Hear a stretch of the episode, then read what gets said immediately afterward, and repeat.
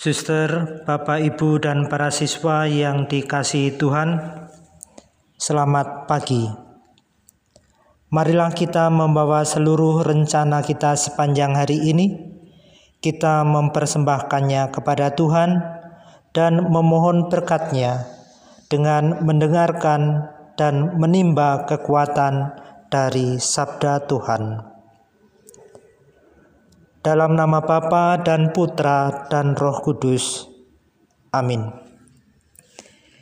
Inilah Injil Yesus Kristus menurut Matius.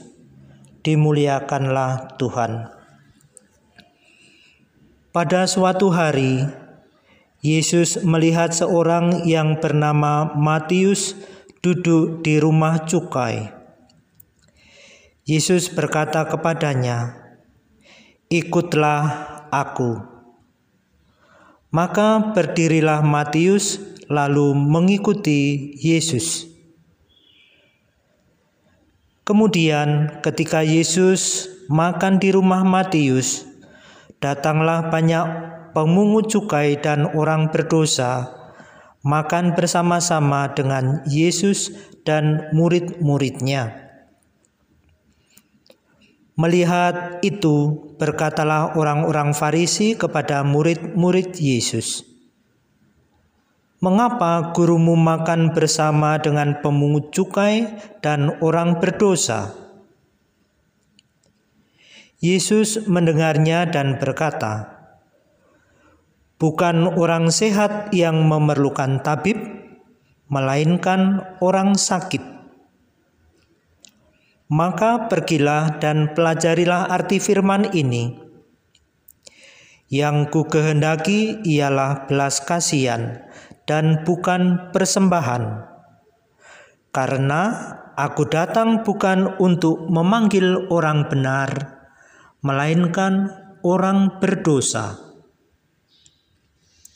Demikianlah Injil Tuhan. Terpujilah Kristus. Suster, Bapak, Ibu, dan para siswa,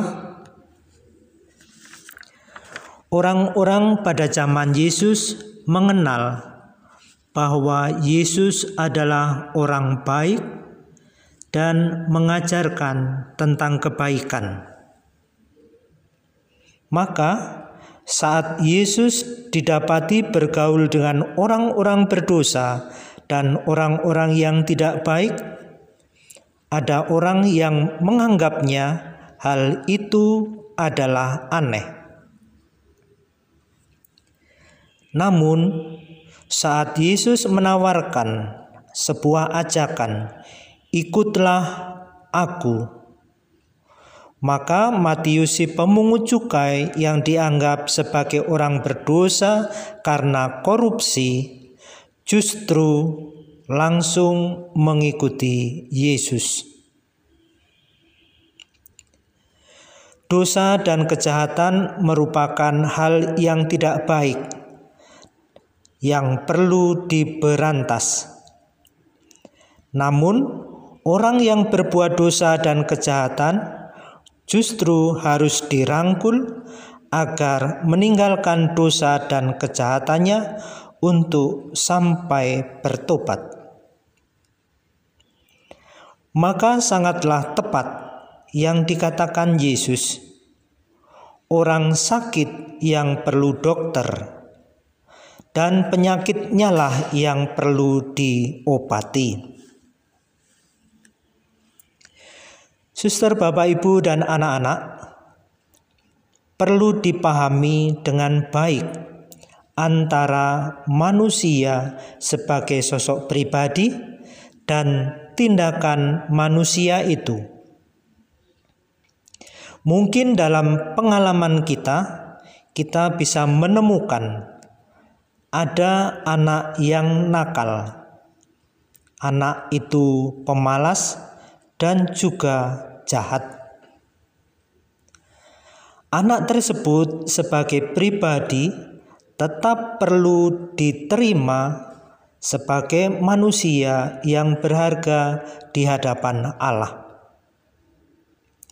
Namun, tindakannya yang nakal Kemalasannya dan kejahatan yang dilakukannya itulah yang perlu diperbaiki.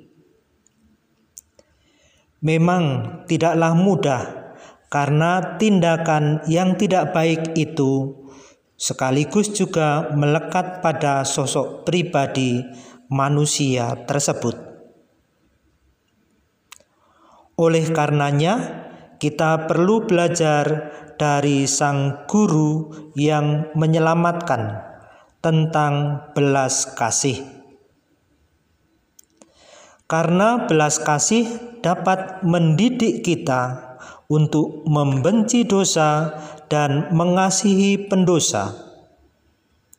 Dengan belas kasih bisa menghindari kejahatan dengan merangkul orang yang berbuat jahat untuk sampai pada pertobatan.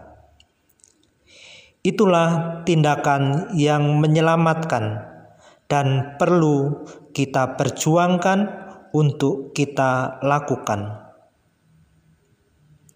Semoga kita semakin berkembang dalam tindakan belas kasih terhadap sesama. Tuhan memberkati. Amin. Dalam nama Bapa dan Putra dan Roh Kudus. Amin. Selamat pagi, suster, bapak, ibu guru, bapak, ibu karyawan, serta anak-anakku yang terkasih. Marilah kita siapkan hati kita untuk mendengarkan sabda Tuhan. Inilah Injil Yesus Kristus menurut Lukas. Dimuliakanlah Tuhan. Sekali peristiwa, timbullah pertengkaran di antara para murid Yesus tentang siapakah yang terbesar di antara mereka. Tetapi Yesus mengetahui pikiran mereka. Karena itu, ia mengambil seorang anak kecil dan menempatkannya di sampingnya. Lalu ia berkata kepada mereka, Barang siapa menerima anak ini demi namaku, dia menerima aku.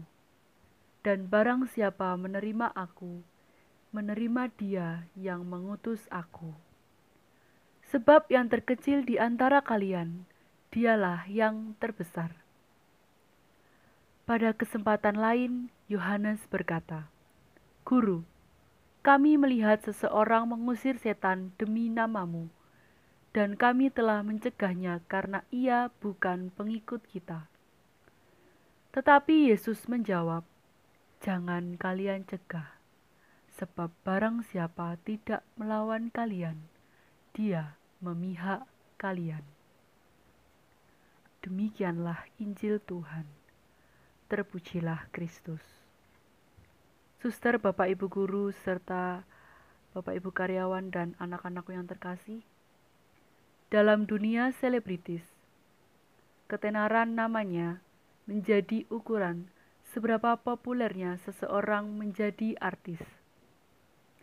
Semakin tenar namanya, semakin banyak dipakai di publik. Tarifnya pun menjadi semakin mahal. Orang menjadi kagum karena sang artis tampil di mana-mana. Dalam dunia Kristiani, Yesus mengajarkan bahwa kebesaran seseorang ditentukan bukan dari seberapa dia tenar atau populernya, tetapi dari bagaimana sikap hatinya. Bisa jadi mereka yang dianggap paling kecil di dalam kehidupan masyarakat justru dialah yang paling banyak berbuat kebaikan dan membantu sesama. Membantu bukan hanya sekedar dengan barang, namun mau mendengarkan sesamanya adalah bagian dari membantu. Marilah kita menghargai yang kecil, karena untuk menjadi besar, kita harus merendahkan diri kita menjadi kecil. Semoga melalui renungan sikat hari ini, iman kita semakin dikuatkan. Amin.